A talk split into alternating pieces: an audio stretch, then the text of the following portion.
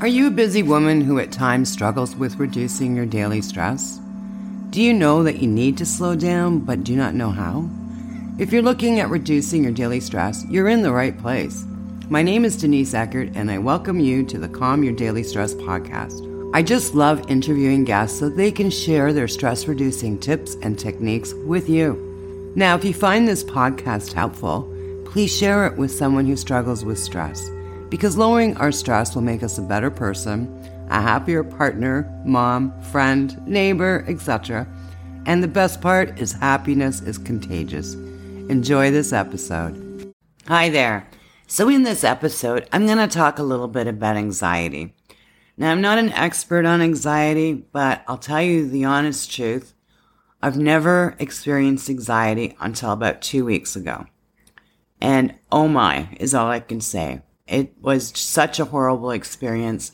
And I have the utmost sympathy for anybody who deals with this on a regular basis. And I'm just going to share with you some of the practices that I used and used and used because it took me quite a few hours to get myself to pull through. But all I can say is, wow. Um, the only way I can describe the anxiety that I experienced was deep, deep grief, where you just lose control and you just feel so heavy and so horrible. And I'm not a medical doctor here. And if you do have issues with anxiety, please seek medical attention. But I'll let you know some of the things that I tried because I tried everything when I was going through this. And one of the things I came across was the 333 rule. It's so simple to do. So start looking around and naming three things you can see. You know, I can see my desk, I can see my window, I can see my table. And then listen and name three things that you can hear. Well, right now I can hear the water in my little fountain behind me. I can hear my cat doing I don't know what in the other room. And I can hear some traffic. Now move to the different parts of your body. Go to three different things. You know, move your fingers, move your toes, release your shoulders. And what you're doing here, and what you're doing here is really becoming present. You know, that's the problem with we do tend to go off the deep end sometimes with fear, which is false evidence appearing real. But when we start going into a panic, it feels real. It's a horrible, horrible feeling. And I learned a little trick from Gabby Bernstein, who I love to follow and have done some of her courses, was that she had this fear document and what you do is you really sit down and look at the worst possible case scenario of your fear. You know, for me in the future, I don't know what is the worst possible case scenario. Really, we feel so horrible and so scared and fearful. And the worst case scenario is really not that bad, but it's just that fear of that unknown. And I live by myself. I'm single. So during this pandemic, I've really struggled with the isolation and you know, my family moved to the East Coast, so that was a little difficult too. You know, it's been spending way too much time by myself, but it also taught me a lot about myself. So I've turned it around. Now, when you start feeling the anxiety, a big thing is practicing different breathing techniques. And one of the simplest ones is breathing in for five, counting to five, holding for five, letting out for five.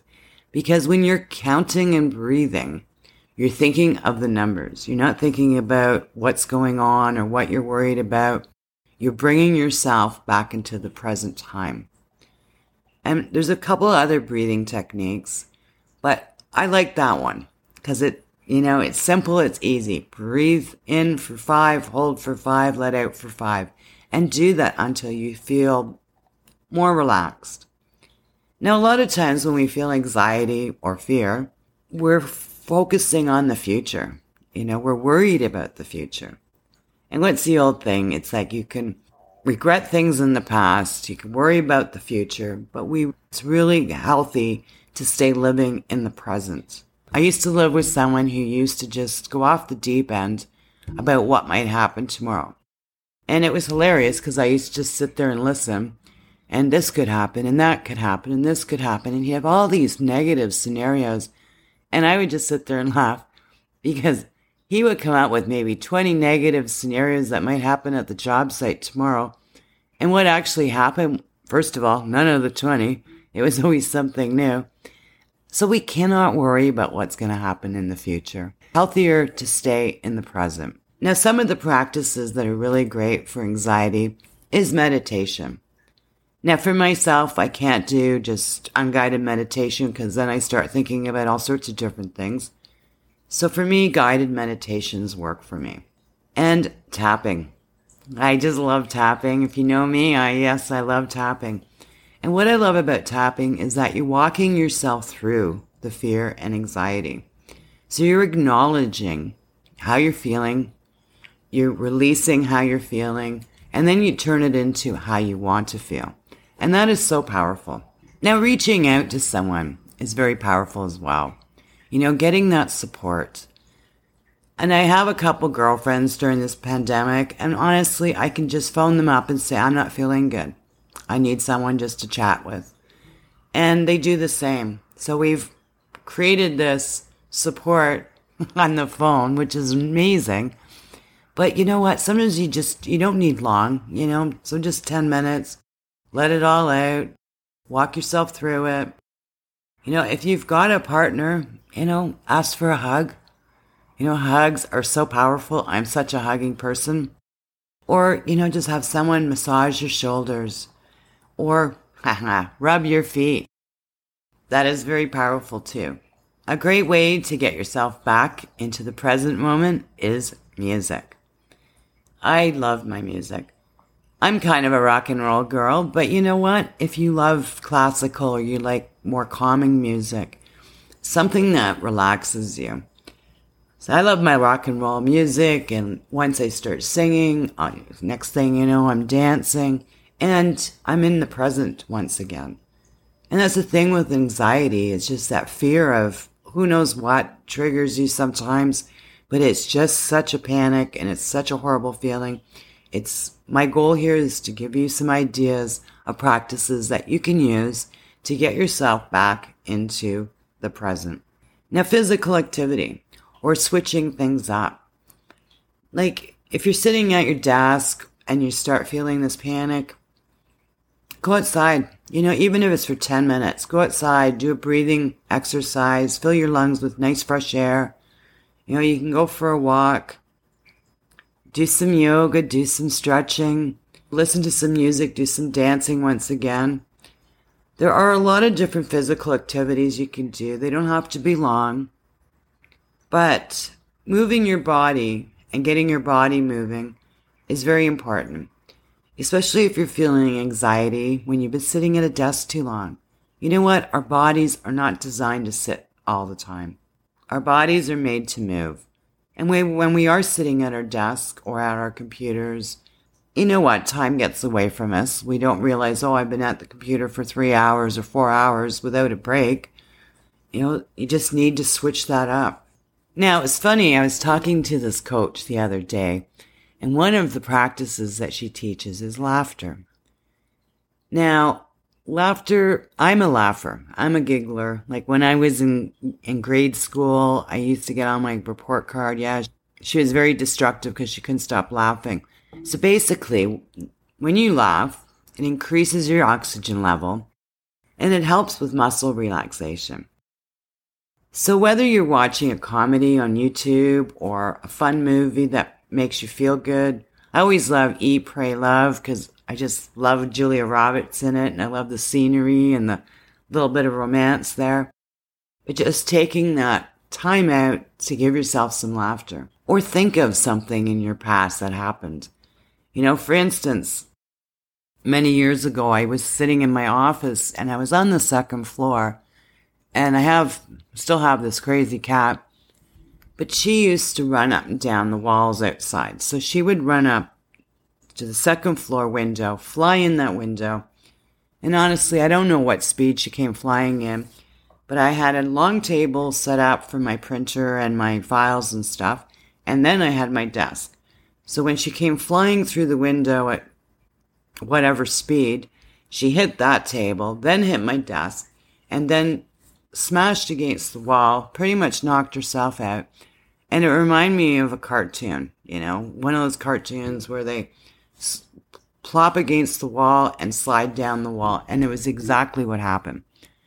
I was on the phone with a client. I could not stop laughing. And I phoned him back probably three, four times. And as soon as I started explaining it, I started laughing again. And even when this was when I was doing real estate photography, so I had to go out and take pictures of the property. I couldn't stop laughing. Like, I actually emailed the guy what happened to explain why I was laughing so much. So think of something that was funny in your life, whether it's something happened yesterday, last week, or a month ago, but something that got you in stitches. Or give someone a call that you giggle with. I have a couple friends where I get on the phone and we're laughing to the point where we're peeing our pants. And just getting that laughter out is so refreshing. Creativity is so powerful as well. Because a lot of times when you're doing something creative, you get in that flow. Like you don't think of other things. You know, if you want to do some painting or, you know, even if you're grabbing like an adult coloring book or you're doodling, knitting, I love gardening. There's so many different things you can do with creativity. And whether it's playing an instrument, even writing, like journaling. So when you're going through an anxiety phase, you know, just brain dump. Take whatever's in your head and put it down. And don't worry about sentences or grammar. Just get it out of your head and just keep dumping it, dumping it, dumping it. Because a lot of times, sometimes our brains just get full and we have too many thoughts swimming around. But when we get it out on paper and do a brain dump, it really clears us up. Now, the biggest one is to be kind to yourself. Sometimes we just need to do things to make us feel better. You know, that could be getting a massage or a facial or a pedicure or taking a nice bath, putting on some relaxing music, lighting a couple candles, and just chilling, you know, and turning off that phone and turning off that email and letting that negativity remove itself from you for a while. Whatever makes you feel comfortable. As I said, I've not experienced anxiety until a couple weeks ago. And I love sharing practices with women globally. So I really hope these tips have helped. Because anxiety, I've never experienced it before until a couple weeks ago. And all I can say is, wow. But you know what? I did shut my day down and I did a lot of different practices. And it took me a while. Like, I'm not saying one practice worked. I really had to work on it, but at least I was aware of different practices to use. And you know what? If one practice doesn't work, try the next one. And that's what I love about starting off the relaxation lounge is that the relaxation lounge is going to have lots of different practices. So if you get bored with one practice or one practice is not as effective anymore, you can try the next practice. There are so many neat practices that uh, people have created out there to help us reduce our anxiety and reduce our stress. It takes a little bit of commitment to do that for ourselves, to, to take care of ourselves. Thank you for listening and take care of yourself. Thank you for listening to the Calm Your Daily Stress podcast. Have you ever wondered what your stress personality is? Are you a self care goddess or a burnout queen? Well, you can find out by taking my free quiz. You just need to go to www.stressquiz.info to find out where you rank. Sending you love and peace, and I'll see you in the next episode.